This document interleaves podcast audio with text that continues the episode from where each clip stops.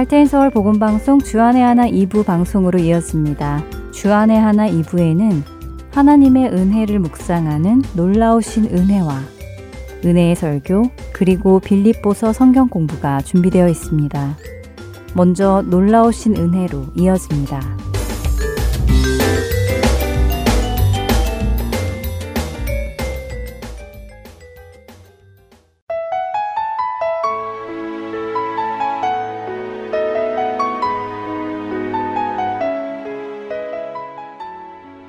애청자 여러분 안녕하세요. 놀라우신 은혜 진행의 김순혜입니다. 자신의 삶 속에서 부끄러운 일을 하지 않은 사람은 아마 없을 것입니다. 부끄러운 일은 우리로 창피함 혹은 수치심을 주지요. 그리고 이러한 창피함과 수치심은 어떤 방식으로든 우리의 삶에 영향을 끼칩니다. 여러분의 삶 속에서도 지나간 과거의 어떤 일을 생각하면 갑자기 부끄러움과 수치심, 그리고 창피함이 몰려오는 경험이 있으실 것입니다.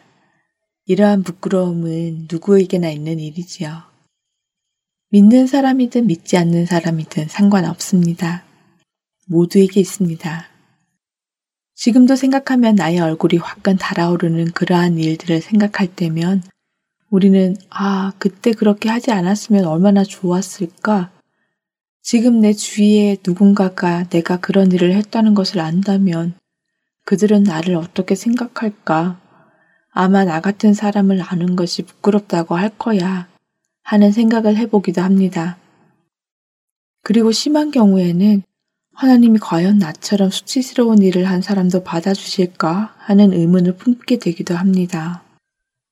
Transforming Grace 이 책을 쓰신 레슬리 마틴 사모님도 어렸을 적 누군가에게 알려주면 부끄러운 일이 있으셨다는데요. 그 일을 잠시 나누어 드리겠습니다. 교회를 다니던 착한 소녀였던 레슬리. 레슬리는 사회적 규범도 잘 지켰지만 교회의 규칙도 잘 지키는 소녀였습니다. 물론 십계명도 다 외우고 있었죠. 그런 레슬리가 9살 되던 해 여름이었습니다. 레슬리는 친구들과 함께 캠핑을 가게 되었지요. 캠핑을 간 어린 소녀들은 각자가 좋아하는 장난감도 가지고 왔습니다. 그 중에 한 소녀는 당시 모든 소녀들이 꿈속에라도 가지고 싶어 하던 바비 인형을 가지고 왔습니다. 당시 대부분의 소녀들은 집에서 만든 인형들을 가지고 놀았습니다. 어렵게 바비 인형을 가진 소녀들도 새로운 인형의 옷을 살 수 없어서 자신들이 직접 천으로 옷을 만들어 놀고는 했지요. 그런데 캠핑에 온 한 친구가 가장 최신형의 바비 인형과 함께 여러 벌의 화려한 옷을 가지고 온 것입니다. 마침 소녀 레슬리에게도 귀하게 얻은 바비 인형이 하나 있었기에 친구가 가지고 온 새 옷을 자신의 바비 인형에 입혀보았습니다.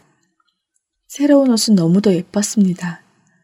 짧은 스커트에 무릎까지 오는 하얀 부츠. 웨슬리와 소녀들은 캠핑 내내 그 아름다운 바비 인형에게 여러 가지 옷을 입혀보며 즐거운 시간을 보냈습니다. 그리고 이제 캠핑을 마치고 헤어져야 할 시간이 다가오고 있었습니다. 헤어져야 한다는 것을 알게 된 소녀 레슬리는 생각하기 시작했습니다. 이제 집으로 돌아가면 이 예쁜 바비 인형의 옷들은 더 이상 내 바비에게 입혀보지 못하겠지? 그때부터 소녀 레슬리는 친구의 바비 옷들과 악세사리에 욕심이 나기 시작했습니다. 소녀 레슬리는 교회를 다니는 착한 소녀였습니다. 그녀는 하나님의 십계명 중 여덟 번째 계명이 도둑질 하지 말라는 것도 외우고 있던 참이었습니다. 그러나 그녀가 외우고 있던 그 계명의 말씀은 그날 그녀가 친구의 바비 옷을 탐하는 것에 아무런 도움을 주지 못했습니다.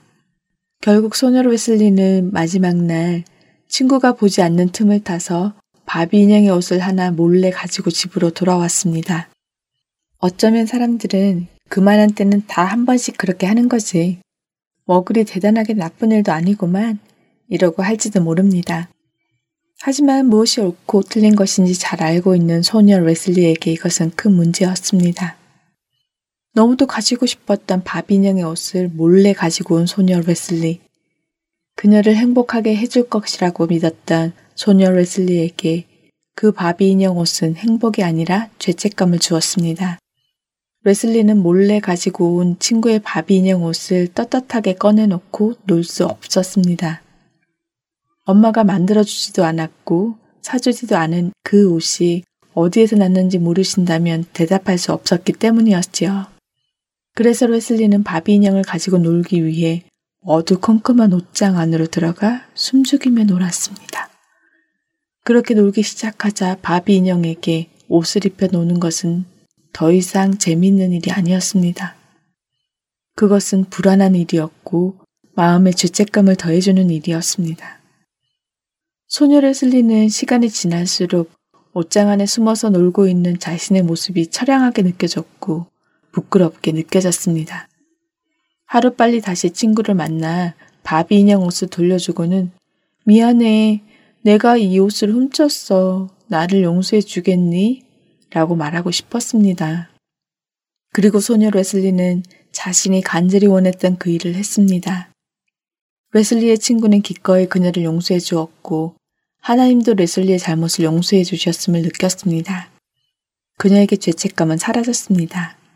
하지만 그 경험에서 온 창피함과 부끄러움 그리고 수치심은 늘 웨슬리를 따라다녔지요. 웨슬리의 마음속에는 항상 다른 사람들이 자신이 한 일을 안다면 자신과 상종하지 않을 것이라는 생각이 자리 잡고 있었고 자기 자신을 수치스러운 사람, 부끄러운 사람으로 생각하게 되었습니다. 사실 어떤 죄를 지은 후에 생기는 죄책감은 우리가 그 죄를 솔직히 고백하고 용서를 받으면 사라지게 됩니다. 더 이상 죄책감은 없죠. 그러나 그런 일을 했다는 자신을 향한 부끄러움은 여전히 남아 있습니다. 부끄러움은 분명 죄책감과 함께 옵니다. 그러나 그 둘이 같은 것은 아닙니다. 부끄러움과 죄책감은 서로 다른 것입니다. 소녀 레슬리의 죄책감은 친구의 바비 인형 옷을 훔친 것이 잘못된 일이라는 것을 느끼는 것입니다. 그러나 소녀 레슬리의 부끄러움은 자신이 도둑이라는 것이지요. 이 둘의 다른 점이 이해가 되시나요?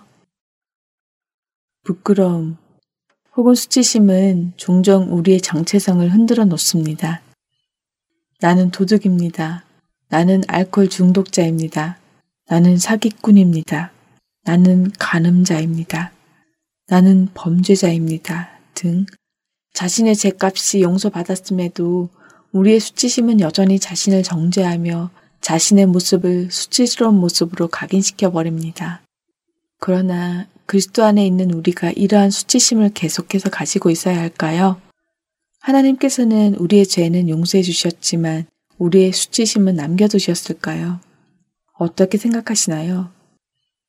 예수 그리스도를 통하여 죄를 사함 받는다는 것은 그 수치심마저 사라져야 하는 것이 아닐까요? 놀라우신 은혜, 다음 시간에 그 주제에 대해 계속해서 나누도록 하겠습니다. 안녕히 계세요.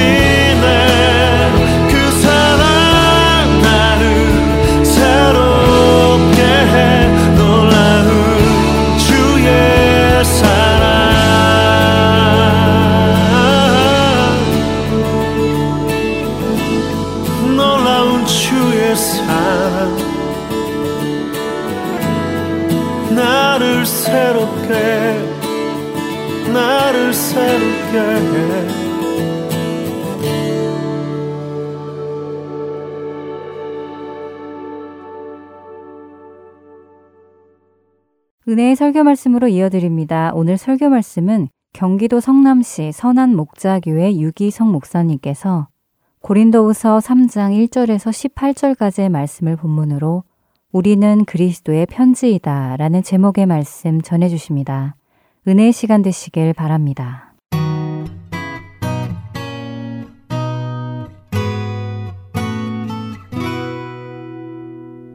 이따금 추천장 부탁을 받습니다. 아, 사람을 자세히 알고 사람을 쓸 수가 없는 형편이라 믿을 만한 분의 추천장을 통해서 그 사람을 알게 되는 거죠. 그러나 이 추천장, 사람이 쓰는 추천장으로는 사실 그 사람을 정확하게 알기는 어렵습니다. 아, 예루살렘에서 고린도 교회에 온 그 율법 교사들 중에 그 예루살렘 교회로부터 아주 거창한 추천장을 가지고 온 분들이 고린도 교회 안에 엄청난 문제를 일으켰습니다.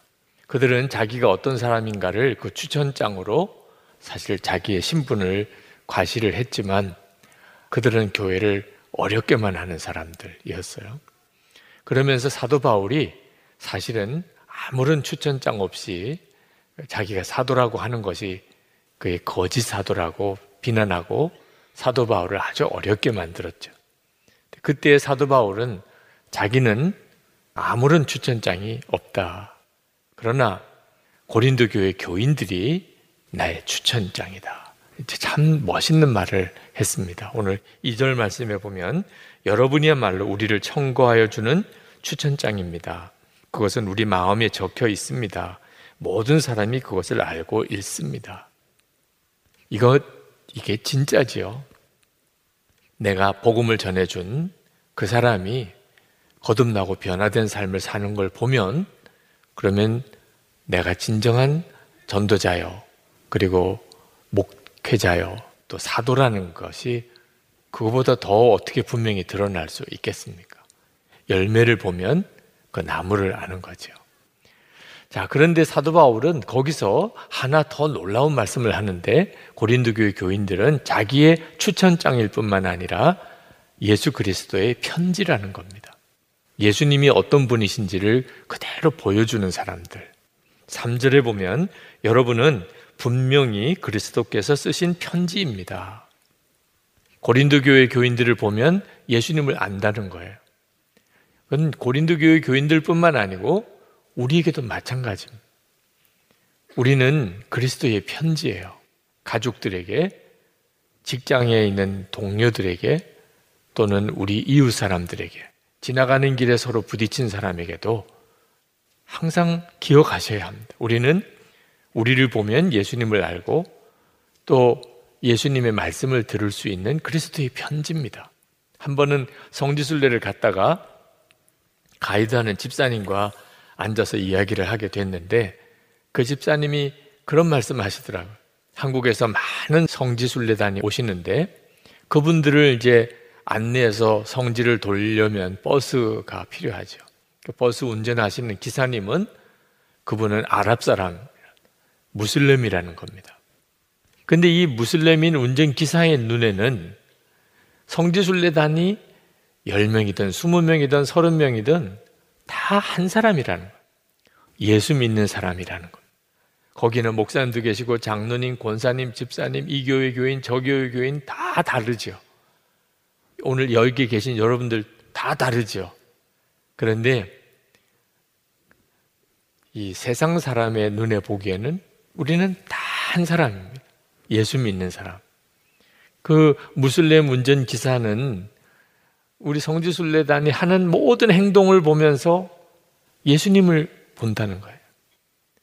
그 가이드 분이 하시는 이야기를 쭉 들으면서 그런 말을 하고 싶어 하시는 것 같아요. 예, 성지순례단을 안내하면서 겪으신 여러 가지 많은 마음 상하는 일들. 아, 저렇게 행동하면 안 되는데. 이 무슬림인 어, 이 관광버스 기사가 다 보고 있는데 그런 안타까움이 아마 많으셨던 것 같습니다. 여러분, 우리는 세상 사람들 앞에서 그리스도의 편지입니다. 그들은 우리를 보고 예수님을 아는 거예요. 복음 전하기가 가장 어려운 것이 가정이고 직장이라고 하는 이유가 우리 자신이 너무나 분명하게 드러났기 때문입니다. 그러니 삶을 똑바로 살지 못하면 전도 못하는 거죠.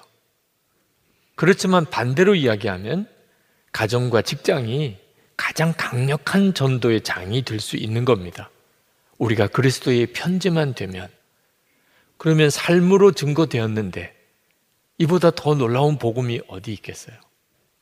성경에 보면 하나님의 말씀이 기록된 것이 이 성경책만 아닙니다. 일곱 군데가 있어요. 하나님의 말씀이 기록된 곳이. 첫 번째가 시편 19편 1절에 보면 하늘 궁창이 하나님의 말씀을 기록하고 있다고 그랬습니다. 여러분이 이 우주를 알면 알수록 하나님은 계시구나. 이 엄청난 우주를 보고서도 하나님의 존재를 믿지 않는 게 더 이상하죠. 두 번째는 사람의 양심이 기록되었다고 그래서 로마서 2장 15절에. 그래서 사람과 동물이 다른 겁니다. 어떤 사람도 그 속에는 양심이라는 게 있어요. 이것이 하나님의 말씀의 흔적입니다.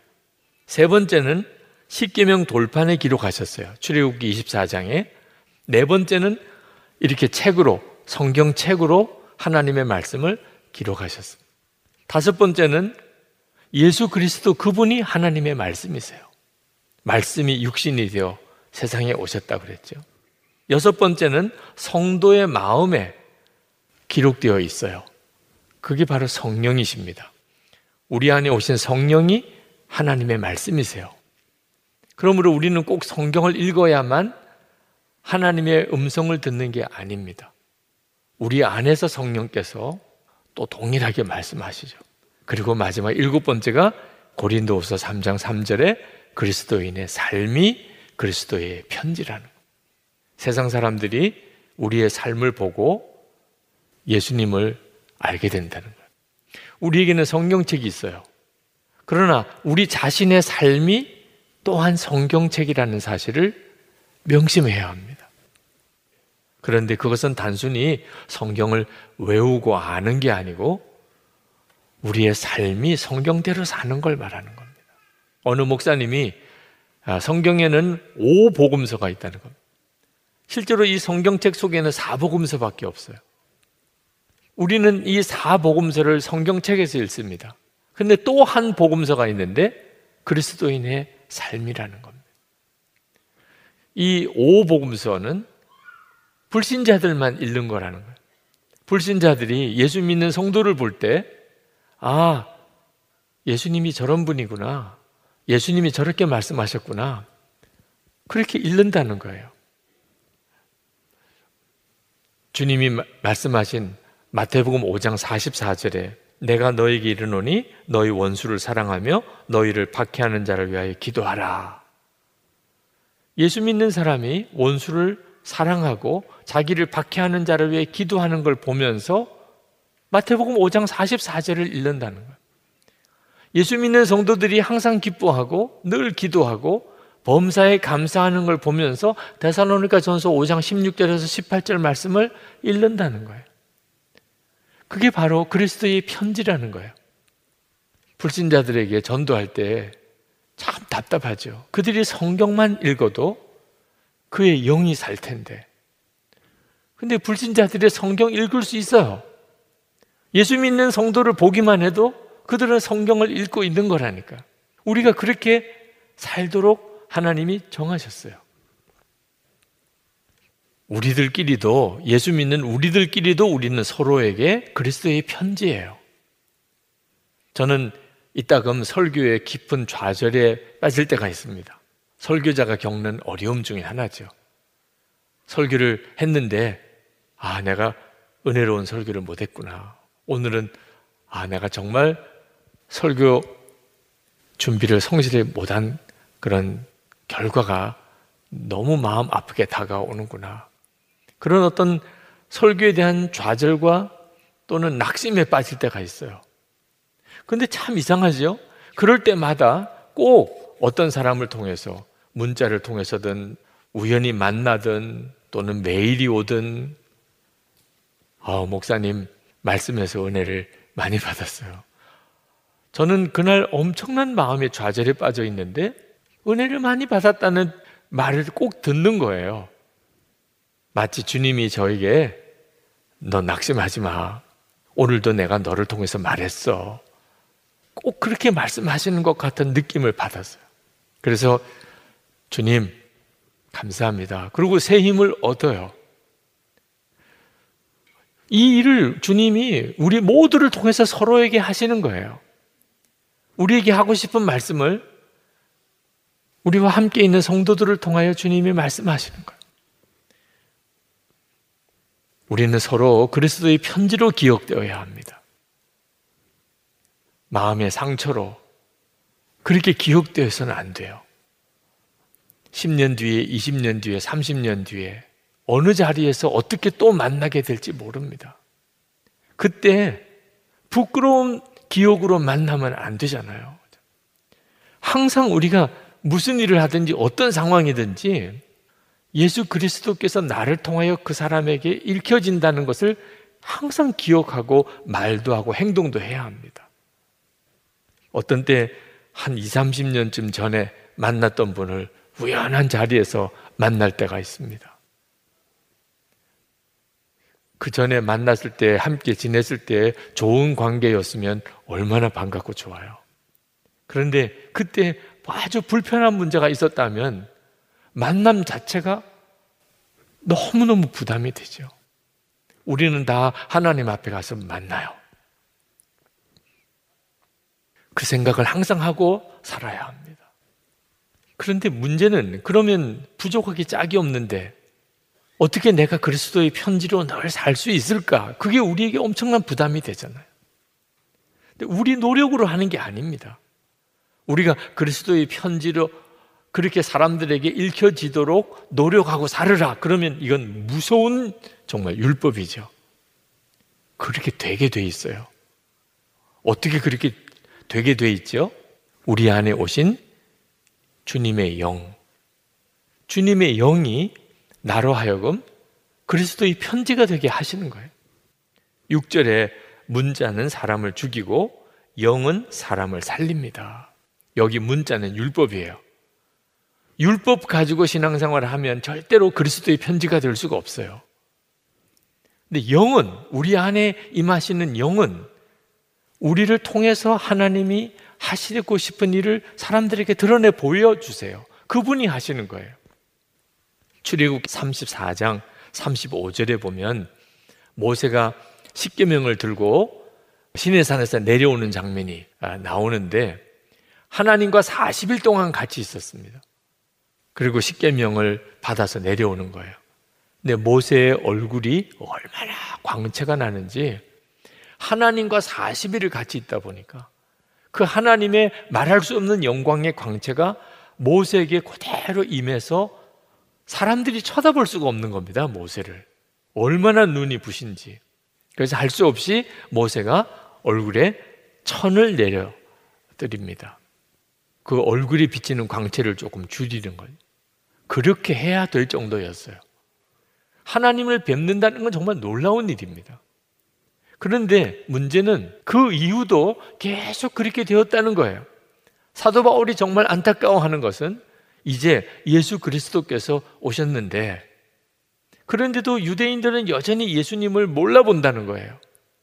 왜? 마음에 천이 가려져 있다는 겁니다. 예수님은 하나님의 영광의 광채 그 자체세요. 근데 모르니까 예수님을 십자가에 못 박아 죽이는 거죠. 여전히 율법, 율법만 하는 겁니다. 유대인들의 마음에 천이 들여져 있어서 그들이 주님을 보지 못한다는 거예요. 율법만 아닙니다. 마귀가 지금도 온갖 세상적인 것들로 우리 마음을 혼미하게 만들어서 우리가 예수님을 믿고도 실제로 예수님을 바라보지 못하게 만들어요. 고린도 후서 4장 4절에 그 중에 이 세상의 신이 믿지 않은 자들의 마음을 혼미하게 하여 그리스도의 영광의 복음의 광채가 비추지 못하게 함이니 그리스도는 하나님의 형상이니라. 우리 안에 오신 예수 그리스도 그분은 영광의 광채가 나는 분. 그런데 예수님을 모시고 살면서도 전혀 그걸 못 느껴요. 많은 그리스도인들이 실제로 예수님이 자기 안에 거하시는지 자체를 몰라요. 왜 그렇죠? 마귀가 이 세상 신이 이 세상 신이라고 그랬어요. 이 세상의 온갖 것들로 우리 마음을 혼미하게 만들어요. 그래서 주님을 제대로 바라보지 못하게 만드는 상태에 있다는 겁니다. 이 마음을 가리고 있는 것이 빨리 거두어져야 우리가 예수님을 제대로 믿게 되는 거예요. 지금 코로나19로 인해서 한국교회가 많은 어려움을 겪고 있습니다. 연단을 받고 있어요. 그런데 이 연단의 실체를 알아야 합니다. 단순히 우리가 교회에서 모여서 예배 드리기 힘든 정도의 문제가 아니에요. 지금 예수 그리스도를 믿는 성도들이 정말 예수님을 믿는 성도인지 아니면 그저 종교만 가지고 있는 사람인지를 쫙 가르는 거예요. 예수 그리스도 그분을 바라보는 눈이 뜨여서 그 예수 그리스도의 복음의 영광의 광채를 정말 바라보는 사람, 정말 거듭난 사람, 정말 구원받은 새 생명을 가지고 있는 사람, 그런 사람인지, 지금처럼 이렇게 거리두기 해야 되고, 모여서 모임 갖지 못하고 예배 드리는 일에도 여러 가지 제약이 있는 이런 상황 속에서 문제 없어요. 내 안에 예수님이 계신 거 정말 아는 사람, 오히려 예수님과 함께하는 시간이 더 많아졌어요. 믿음이 좋아지는 사람들이 많아요, 지금. 예배에 눈이 뜨이고, 기도를 더 깊이 하게 되고, 말씀을 더 많이 보게 되고, 주님과 동행하는 삶을 살고, 고난도 두렵지 않는 그런 영적인 성장이 있는 성도들이 많아요. 코로나19 때문에. 그런데 반대로 있는 믿음도 다 잃어버린 사람. 이제는 교회 안 나오는 게 너무 자연스러워요. 예수님과 인격적이고 친밀히 동행하는 것에 대해서 아무것도 몰랐던 사람들은 그저 교회 다니는 게 신앙생활인 줄 알았던 사람. 교회 못 나오니까. 그러니까 있던 믿음도 다 무너져요. 성도들 사이에 만나서 교제하는 게 없어지니까. 그러니까 완전히 세상에 빠져버렸어요. 이렇게 쫙 갈라지고 있어요. 지금이 정말 중요한 때인 것을 알아야 돼요. 그러면 어떻게 우리 마음을 덮고 있는 이 베일이 걷어지고 우리가 정말 주님을 바라볼 수 있을까요? 16절 말씀에 보면 사람이 주님께로 돌아서면 그 너울은 벗겨집니다. 사람이 주님께로 돌아서면 그래서 24시간 주님을 바라보자고 그렇게 권해드리는 거예요. 우리는 예수님이 눈에 보이는 분이 아니시니까 계속 잊어버려요. 우리 안에 분명히 거하시는데도 계속 주님 잊어버리고 사는. 그래서 항상 주님을 기억하시라. 그렇게 꾸준히 살기 위해서 매일, 매일 일기를 한번 써보시라. 그렇게 권해드리는 거예요. 그러면 반드시 여러분이 주님을 만나게 돼요. 여러분의 마음을 가리고 있던 것들이 벗어지고 주님은 정말 살아계신 주님이고 여러분 안에 역사하시고 여러분에게 말씀하시고 여러분을 인도하시는 것을 여러분이 분명하게 체험하게 돼요. 우리가 지금 만나는 예수님은 복음서에 나오는 제자들과 함께 이렇게 함께 먹고 함께 지내던 그 예수님은 아니에요. 그렇지만 분명히 영으로 우리 안에 거하셨어요. 같은 분이세요.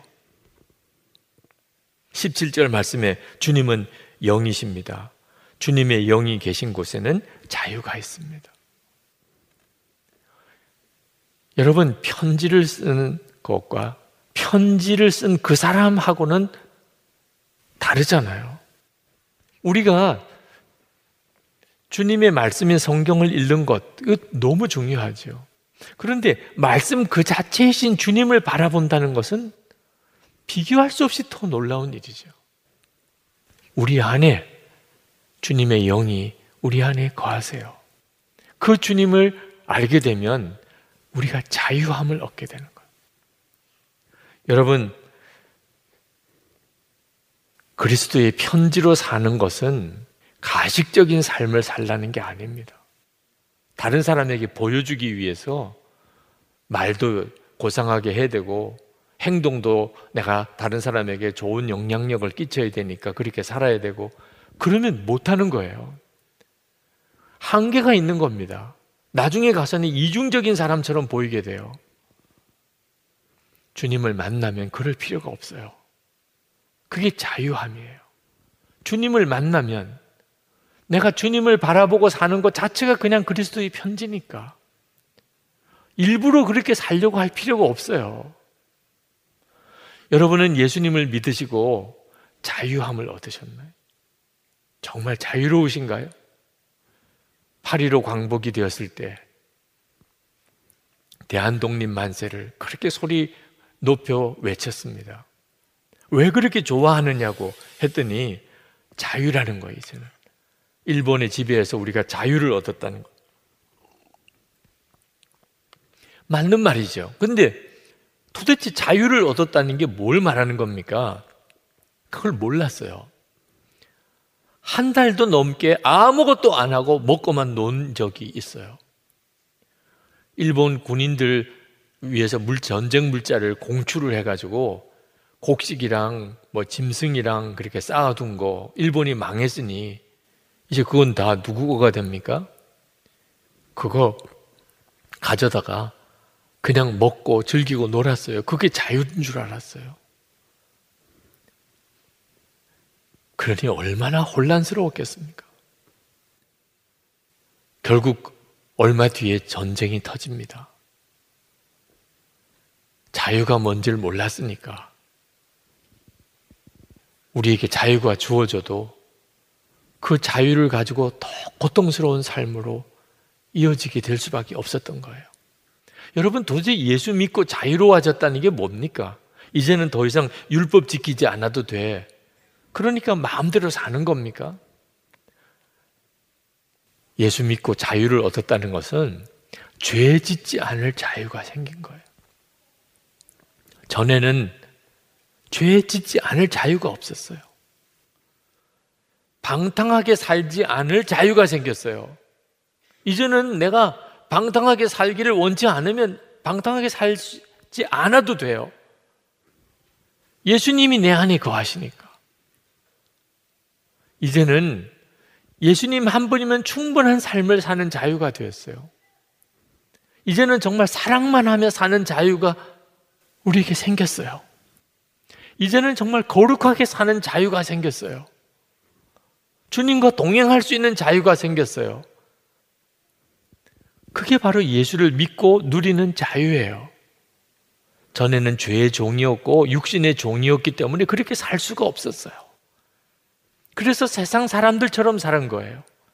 이제는 내 안에 예수님이 오시고 그 주님의 영이 나를 통하여 완전히 다른 삶을 살게 만드는 거예요. 이따금 영이 다른 사람을 봅니다. 여러분도 가정이나 교회에서 싸움이 생길 때 당사자들은 모르더라고요. 자기가 얼마나 이상하게 변해 있는지. 그런데 싸우는 자리에 가보면 느껴요. 맹수의 영을 느껴요. 사람이 예전에 그 사람이 아니에요. 어떤 사람이 말씀도 읽지 않고 기도 생활도 없고 그저 세상 일에만 정신없이 빠져서 살던 사람. 크리스천이죠. 근데 만나보면 느낌이 달라요. 은혜 받을 때, 성령 받았을 때, 그때 그분이 아니에요. 영이 다른 거예요. 그러므로 여러분, 우리가 우리의 영적인 상태를 정말 조심해야 돼요. 그렇지 않으면 예수 믿는다는 이름 가지고 완전히 마귀 노릇 할 수 있어요. 베드로도 그랬어요. 예수님 십자가 질 때 그 가로막다가 사탄아 내 뒤로 물러가라. 예수님으로부터 그런 말씀 들었습니다. 가룟유다 예수님 은 30에 파는 마귀가 주는 생각 품다가 마귀가 그 속에 들어가서 예수님 팔아버렸습니다. 아나니아와 삽비라 땅 팔아서 헌금하다가 거짓말로 그거 다 이 모든 땅판 돈 다라고 거짓말하는 바람 베드로가 내 안에 어찌 사탄이 가득하냐 그런 책망을 듣고 죽어나갔습니다. 여러분 우리 안에 어떤 영이 역사하는지는 엄청 중요한 일이에요. 토마스 아킨페스가 그리스도를 본받아라는 책에서 그가 들은 주님의 말씀을 거기에 기록을 했습니다. 주님이 이렇게 말씀하셨어요. 모든 것을 얻으려면 모든 것을 내게 맡겨라. 어떤 것도 구하지 말고 어떤 것도 요구하지 말라. 오직 순수한 마음과 확고부동한 믿음으로 내 안에 거하라. 그러면 나를 얻게 되고 마음의 자유를 누리게 되고 또한 어두움이 그대를 엄습하여 짓누르지 못하리라. 주님 안에 있으면 그 사람이 진짜 자유함을 누리고 살게 되는 거예요. 여러분, 예수 그리스도의 영이 지금 제 안에 여러분 안에 계세요. 모세가 하나님을 대면하고 얼굴이 광채가 난 것처럼 우리도 항상 예수님을 바라보고 살면 사람들이 우리를 보고 예수님을 보는 것 같이 된다니까요. 그때 우리를 그리스도의 편지라고 말하는 거예요. 18절 말씀, 우리는 모두 너울을 벗어버리고 주님의 영광을 바라봅니다. 이렇게 해서 우리는 주님과 같은 모습으로 변화하여 점점 더 큰 영광에 이르게 됩니다. 이것은 영이신 주님께서 하시는 일입니다. 우리가 계속 주님을 바라보고 그리고 항상 주님과 동행하고 살면 우리는 점점 더 놀라운 영광의 삶을 경험하게 되고 주님이 그렇게 하세요. 그리고 가족들, 직장 동료들, 내 주변 사람들, 나를 보고 주님을 만나고 주님의 말씀을 읽어요. 두바이 한인교회 집회 갔다가 그 담임 목사님이 신철범 목사님 그런 말씀을 하시는 게 인상 깊더라고. 우리가 어떤 사람을 뚜렷하게 주목해 보면 그 사람 눈동자에 그 보고 있는 그 사람이 눈동자에 비친다는 거예요. 그런데 예수님을 24시간 바라보면 아, 우리 눈동자에서 예수님을 보게 되겠네요. 정말 기가 막힌 거예요. 우리가 항상 주님을 이렇게 바라보고 늘 주님을 생각하고 살면 가족들이 내 주변에 있는 직장 동료, 주위 사람들이 나를 보는 거기서 주님을 보는 거예요. 우리는 그냥 주님을 바라보고만 살았는데 그게 그리스도의 편지인 거죠. 여러분의 가정에, 여러분의 직장에서 여러분을 통하여 이 말씀이 그대로 이루어지게 되기를 축원합니다. 우리 기도합시다. 하나님 저를 주님의 도구로 쓰소서 그리스도의 편지를 삼으소서 가족들에게 아직도 예수님 정말 그분이 정 진짜 구주인지 모르는 내 가족들에게 하나님은 살아계신지 믿어지지 않는다는 직장 동료들에게 주님 저를 증인으로 사용하소서 그리스도의 편지가 되기를 원합니다. 제 안에 역사하시는 주님의 영을 따라 살겠습니다. 주님을 향하여 제가 눈을 듭니다. 주님을 바라보고 삽니다. 저를 사로잡아 주소서.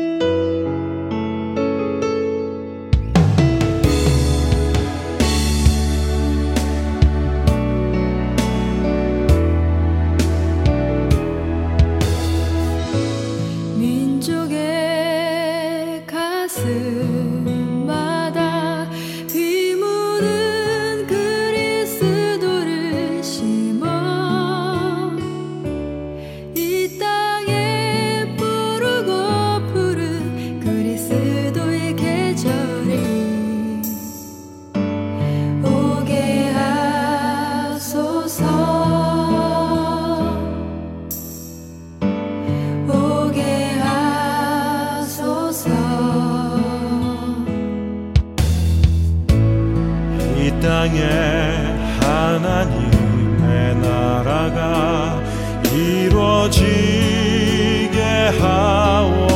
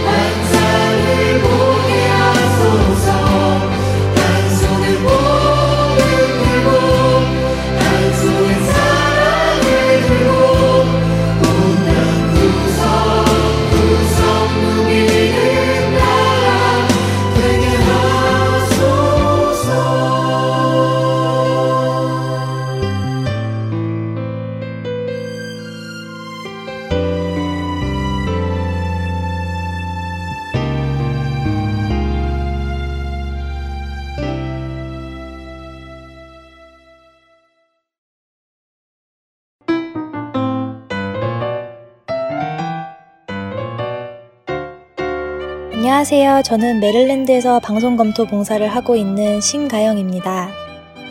Heart and Seoul 복음방송 홈페이지에 방문해 보셨나요? 홈페이지 www.heartandseoul.org에 접속하시면 더 많은 방송을 들으실 수 있습니다. 그리고 영어 방송인 Children's 프로그램에서 방송되고 있는 Daily Devotional에 관한 자료들도 찾아보실 수 있습니다. 홈페이지에 접속하셔서 방송 듣기를 클릭하시면 자녀들을 위한 방송 자료실에서 찾으실 수 있습니다.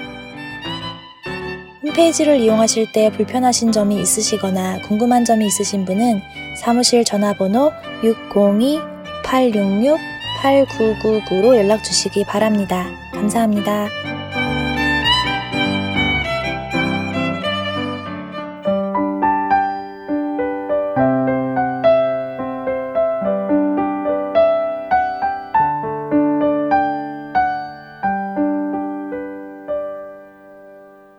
계속해서 빌립보서 성경 공부 보내드립니다.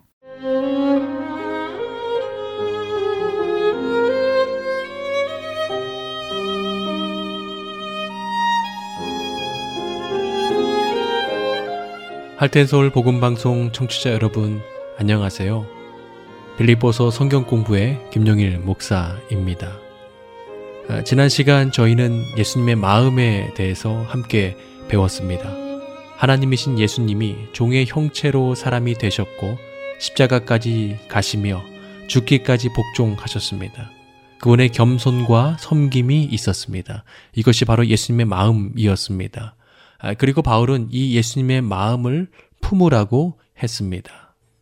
오늘 본문인 12절부터는요, 어두운 세상을 밝히는 공동체에 대해서 나옵니다.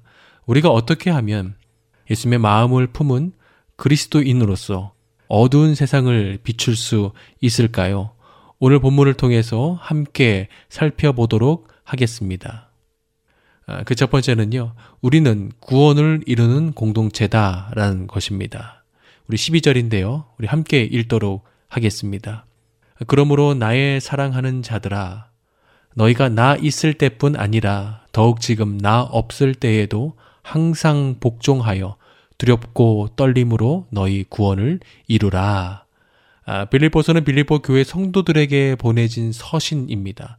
아, 그런데 12절을 보면요. 우리를 좀 당혹하게 하는 말씀이 있습니다. 구원을 이루라고 이미 예수님을 믿은 성도들에게 저희가 알기로 구원은 오직 믿음, 오직 은혜, 값없이 구원받는 것으로 알고 있는데 아, 그래서 그렇게 예수님을 믿어서 구원이 이루어졌는데 구원을 이루라니 내가 받은 구원이 부족하다는 말인가? 그래서 날마다 채워가야 한다는 말인가? 그렇다면 우리가 늘 불안함 가운데 구원의 확신 없이 신앙생활을 해야 한다는 것인가? 아, 구원에는요, 크게 세 가지의 시제가 있습니다. 칭의의 구원, 성화의 구원, 그리고 영화의 구원입니다. 아, 칭의의 구원은요, justification으로요, 십자가 앞에 나아가 예수님을 믿고 영접하면 주님께서 우리를 의롭게 해주시고 하나님의 자녀를 삼아주시는 바로 그 거듭남의 구원입니다. 이것이 칭의의 구원이고요. 우리가 흔히 구원이라고 말하는 것입니다. 그 다음 성화의 구원은 sanctification으로요. 예수님을 믿고 하나님의 자녀가 된 그 순간부터 시작되는 것입니다. 이것은 그리스도인이 예수 그리스도를 닮아가는 성화의 과정을 말합니다. 마지막으로 영화의 구원은요, 글로리피케이션으로요, 예수님을 만남으로 우리의 구원이 완성되는 것을 말합니다. 그렇다면 바울이 12절에서 빌립보 교회 성도들에게 말한 그 구원을 이루라는 것은 무슨 구원을 말하는 것일까요? 바로 두 번째 성화의 구원입니다. 아, 빌립보서 2장 12절의 텍스트에서 말하는 구원을 이루라는 말씀은요. 빌립보 교회 context에서 구체적으로 무엇을 말하는 것일까요? 아, 그렇죠. 저희가 지금까지 살펴봤던 것처럼 바로 빌립보 교회의 하나됨입니다. 그래서 우리가 구원을 이루라는 말씀을 해석할 때 늘 개인의 영성 또 개인의 성화에 국한되면 안 되고요. 이것을 뛰어넘어서 공동체까지 염두하고 적용해야 한다라는 것입니다. 아, 공동체는 무너져 가고 있는데 공동체는 분열되어 가고 있는데 나 혼자 신앙생활 잘하고 나 혼자 성화의 구원을 이룬다? 그런 성화는 빌립보서에서 바울이 말하는 구원을 이루라는 말씀에서 벗어난 것입니다. 한 드라마의 주인공이요. 이런 대사를 했습니다. 시간이 흐른다. 분명 시간은 누구에게나 공평하게 흐른다. 하지만 그와 나의 시간은 그 농도가 너무나도 달랐다. 우리는 예수님을 영접함으로 칭의의 구원을 받고 이제 성화의 구원의 시간을 살고 있습니다. 그러나 그리스도인마다요 성화의 구원을 이루는 농도가 너무나도 다릅니다. 누군가는요 평생 첫 번째 칭의의 구원에만 머물러 있습니다. 성화의 구원을 이루지 못하는 것입니다. 그러나 누군가는 칭의의 구원에서 시작해서요 성화의 구원을 이뤄가며 예수 그리스도를 닮아 갑니다. 2021년 성화의 구원의 시간이 흐르고 있습니다. 그러나 하나님이 보시기에는요, 사람마다 농도가 다 다릅니다. 예수 믿으면 끝이 아닙니다. 예수 믿으면 이제 시작입니다. 성화의 구원을 이뤄 가야 합니다. 특별히 개인의 영성의 성화가 아니라 공동체 안에서 성화가 이루어져야 합니다.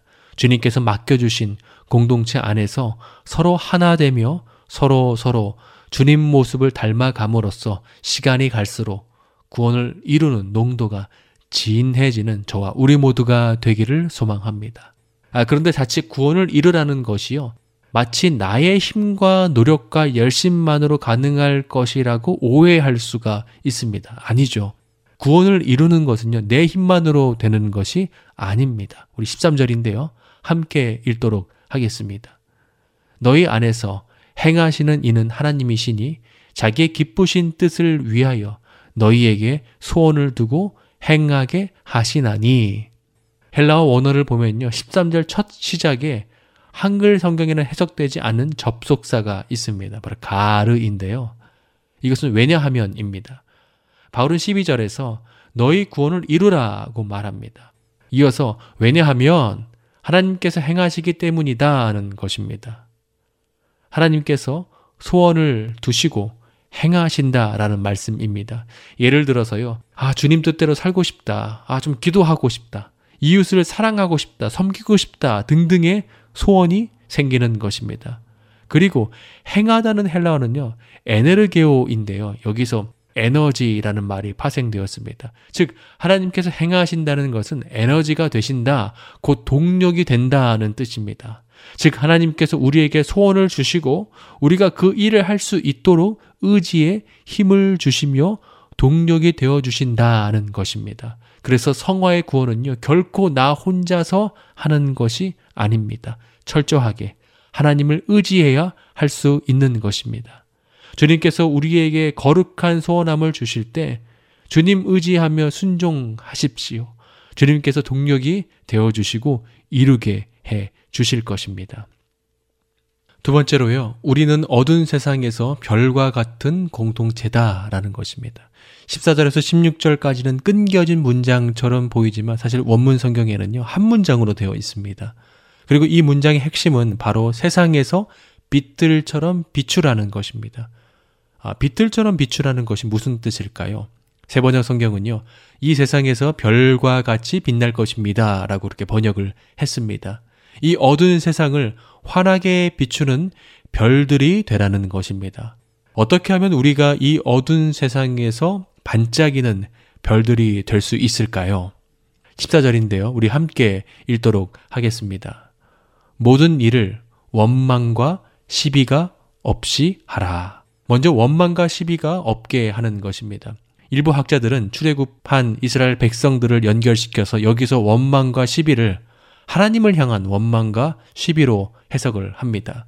그러나 빌립보 교회의 상황을 살펴볼 때 그리고 빌립보서 2장의 문맥을 고려해 볼 때 여기서 원망과 시비는요. 하나님에 대한 원망과 시비가 아니라 빌립보 교회 공동체 안에 있는 서로 간의 원망과 시비입니다. 어두운 세상을 비추는 별이 되기 위해서는요. 먼저 공동체가 원망과 시비가 없이 하나 되는 것입니다. 저는 여기서 이 별이라는 표현이 참 좋습니다.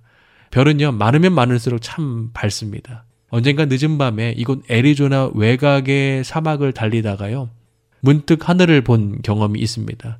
도로에 아무런 가로등도 없는 상태에서 하늘에 빽빽히 있는 별들이 얼마나 아름다웠는지 모릅니다. 차를 잠시 도로 옆 공터에 세워두고 자동차 라이트를 껐습니다.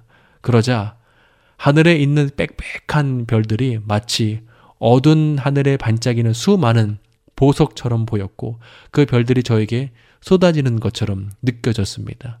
그리고 밝게 빛나는 별빛과 그 아름다움에 압도되었습니다. 마치 우주 항공관에 제가 덩그러니 떠 있는 그러한 기분이었습니다. 손만 뻗으면요.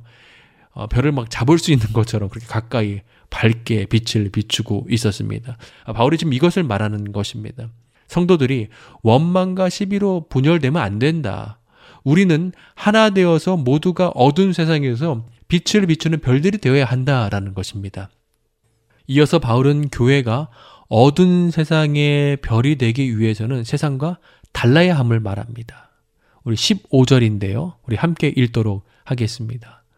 이는 너희가 흠이 없고 순전하여 어그러지고 거스르는 세대 가운데서 하나님의 흠 없는 자녀로 세상에서 그들 가운데 빛들로 나타내며 바울은 세상을 가리켜서 어그러지고 거스르는 세대다라고 말합니다. 아, 이 말은 악하고 삐뚤어진 세상이다라는 뜻입니다. 아, 그런데 교회가 세상처럼 어그러지고 거스르게 되면요. 어두운 세상에서 별빛이 될 수 없습니다. 우리 성도들은요, 세상과 다르게 가야 합니다. 교회는 세상과 다르게 가야 하는 것입니다. 그래서 바울은 우리에게 흠없고 순전하라라고 말합니다. 아, 흠없고 순전하다는 말은요, 뒤에 나오는 어그러지고 거스른 세대와의 대조를 이루는 그런 말입니다. 즉, 세상은 어그러지고 거스러지게 가지만 너희 성도들은 이 세상에서 흠 없고 순전해야 함을 말씀하는 것입니다.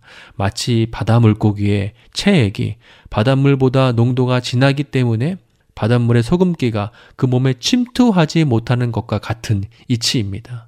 물고기가 바다에서 살지만 바닷물에 동화되지 않는 것처럼 우리는 세상과 달라야 한다라는 말씀입니다. 그리고 세상과 달라지면 어떻게 됩니까? 16절 3만절인데요. 이렇게 나옵니다. 생명의 말씀을 밝혀. 근데 이것은 좀 해석하기 어려운 구절인데요. 어, 적지 않은 성경들이 이 구절을 하나님의 말씀을 굳게 붙잡는 것으로 번역을 합니다. 아, 그러나 탁월한 성경학자인 고든 피는요, 이 구절이 전도적인 의미가 있다라고 말을 했습니다. 즉, 교회가 세상과 다르면 사람들은 그런 교회를 통해서 복음의 말씀을 받게 될 것이다는 뜻입니다. 저는 문맥상 이 해석이 맞다라고 봅니다.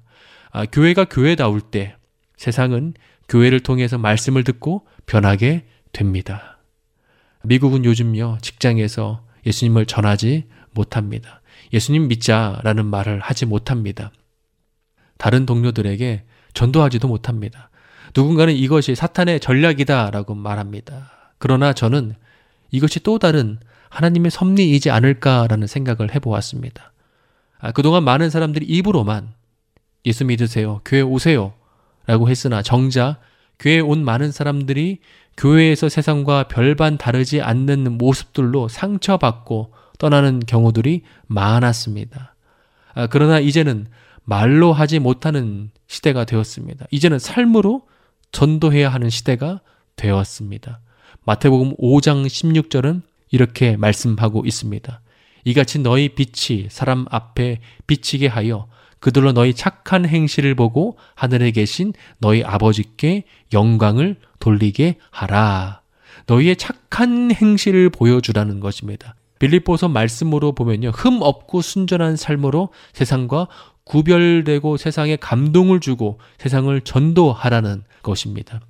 안정섭 목사님이요. 이런 말씀을 하셨습니다. 세상에서 존경받는 사람이 교회에서도 존경받고 세상에서 멸시받는 사람이 교회에서도 멸시받는다면 그것은 교회가 아니라고 말했습니다. 물론 세상에서 존경받는 사람이 교회에서도 존경받을 수 있죠. 그런데 세상과 똑같은 기준으로 세상에서 존경받는 사람이 교회에서도 존경받고 반대로 세상에서 멸시받는 사람이 교회에서도 멸시받는다면 그래서 교회 안에 이 뒤집어짐의 은혜가 없이 세상과 똑같은 가치로 사람들을 평가하고 대한다면 그것은 교회가 아니라는 것입니다. 세상 사람들이 교회 왔을 때 세상과 똑같은 기준이라면 무슨 감동이 있겠습니까? 교회 안에 뒤집어짐의 은혜가 있어야만 합니다. 그로 인해서 와 여기는 세상과 다르네. 여기는 내가 세상에서 경험해 보지 못한 은혜가 있네. 여기는 진짜 교회 같네. 라며 사람들에게 세상과 구별됨의 감동을 주며 복음을 전하는 그런 공동체, 그런 저희의 삶이 되기를 소망합니다. 그로 인해서 이 어두운 세상을 별이 빛나는 밤으로 만들어가는 저와 우리 모두가 되기를 소망합니다. 세 번째는요, 우리는 전제의 역할을 기뻐하는 공동체다라는 것입니다. 우리 17절인데요. 이렇게 나옵니다. 만일 너의 믿음의 재물과 섬김 위에 내가 나를 전제로 드릴지라도 나는 기뻐하고 너희 무리와 함께 기뻐하리니. 아, 바울은 빌립보 교회가 믿음의 재물과 섬김의 제사를 드릴 때 바울 자신을 전제로 드릴 것이다 라고 말씀합니다. 여기서 전제는요, 관제라고도 하는데요. 이것은 제사를 드릴 때 동물을 잡아 드리는 제사도 있었지만 포도주를 제물에 붓는 제사도 있었습니다. 이것이 바로 관제라고 합니다. 관제를 통해서 제물을 완전히 태우고 마치기 위한 것입니다. 아, 바울이 빌립보 교회의 제물 위에 자신을 관제로 드린다는 그런 의미는 이렇습니다. 아, 빌립보 교회 성도들이 드리는 제물이 하나님께 드리는 주된 제물이고 나는 그 제물이 그 제사가 잘 맞춰질 수 있도록 그 위에 부어지는 관제 역할만 해도 저는 기쁘다라는 것입니다.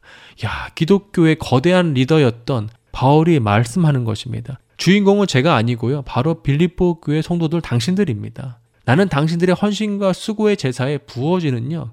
그냥 작은 포도주 같은 관제 역할만 해도 기쁩니다. 라는 것입니다. 그리고 전제는요. 포도주를 쏟는 것처럼 빌립보 교회의 믿음의 재물과 섬김 위에 자신의 순교를 통해서 피를 쏟더라도 기쁘다라는 그런 뜻도 갖고 있습니다. 이것이 바울이 앞서 예수 그리스도의 겸손과 섬김의 본으로 설명한 것처럼 지금은 이제 자신을 예로 드는 것입니다. 그러면서 빌립보 교회도 바울처럼 자신을 주인공으로 자처하지 말고 서로 관제의 역할, 즉 헬퍼의 역할로 상대방을 세워주라는 말씀도 담고 있습니다. 이영표 선수가 쓴 생각이 내가 된다라는 책을 보면 이런 말이 나옵니다. 어렸을 때 내가 축구에 빠진 이유는 드리블 때문이었다. 공과 나 자신의 움직임만으로 수비수를 조정하고 속이는 기쁨에 흠뻑 빠졌다. 아, 그때는 동료들이 공을 기다린다는 생각조차 하지 못했다. 그런데 내가 개인적 욕심에 빠져 공을 오래 가지고 있을수록 동료들은 지쳐갔다. 시간이 지나 축구를 점점 알아갈수록 축구를 잘하는 것은 패스를 잘하는 것이라는 사실을 깨닫게 되었다. 특히 해외에서 선수 생활을 하면서 선수들끼리 keep the ball, 어, 공을 지켜라 라는 말을 많이 주고받는 것을 보았다. 이 말의 진짜 의미는 야, 네가 공을 지켜라는 뜻이 아니라 빨리 패스해서 우리 팀이 공을 계속 점유하자라는 뜻이었다. 즉 공을 가지고 있는 시간을 나누는 것이 상대 팀으로부터 공을 지켜가는 가장 좋은 방법이었다. 축구는 22명의 선수가 90분 동안 하는 경기이기에 산술적으로 보면 한 선수가 개인적으로 공을 점유하는 시간은 2분 30초 정도에 불과하다. 축구를 잘 하는 선수일수록 패스가 최고의 선택임을 안다. 드리블은 패스할 곳이 없다고 판단될 때 쓰는 마지막 카드이다. 근데 교회에서도요, 우리는 자신도 모르는 사이에 칭찬받는 일을 독점하려는 마음이 들 때가 있습니다. 아, 그러나 드리블만 잘하고 패스를 못하는 선수는요, 하나님의 사명을 제대로 감당할 수가 없습니다.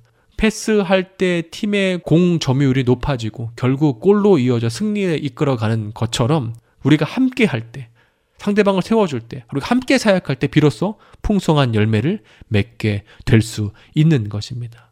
오늘 빌립보서 2장 12절부터 18절의 말씀에서 살펴본 것처럼 구원, 즉 성화를 이루어가는 공동체, 어두운 세상의 별과 같은 공동체, 그리고 전제의 역할만으로도 기뻐하는 공동체가 되어서 세상을 거스르고 동시에 세상을 환하게 비추는 존귀한 주님의 자녀들이 되기를 소망합니다. 빌리포서 성경 공부 오늘 시간을 마치겠습니다. 다음 주에 뵙겠습니다.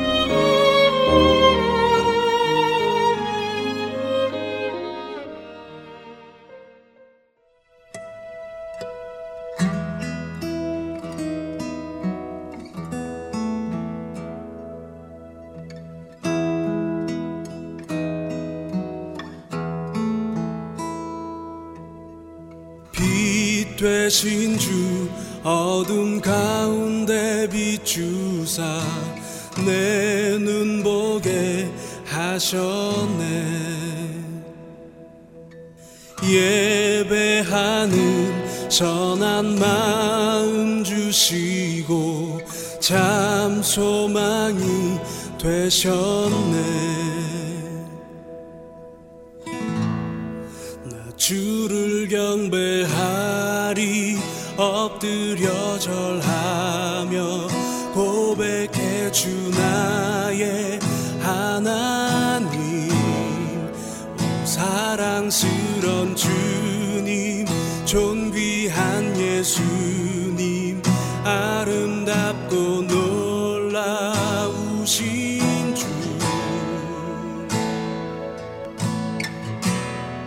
만유의 주. 만유의 주 높임을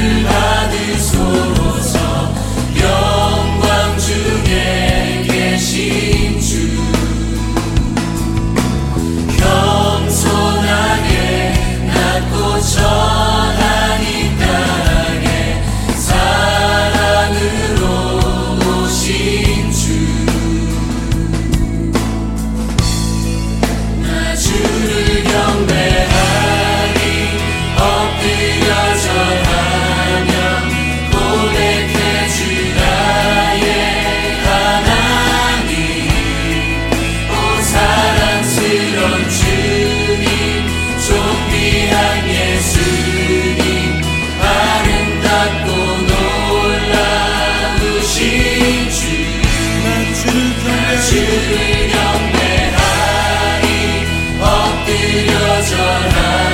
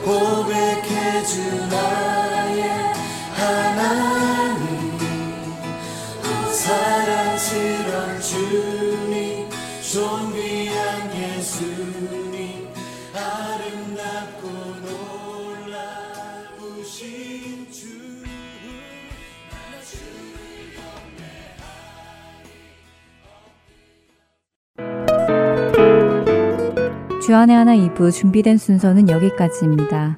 함께 해주신 여러분께 감사드립니다. 다음 시간에 뵙겠습니다. 안녕히 계십시오.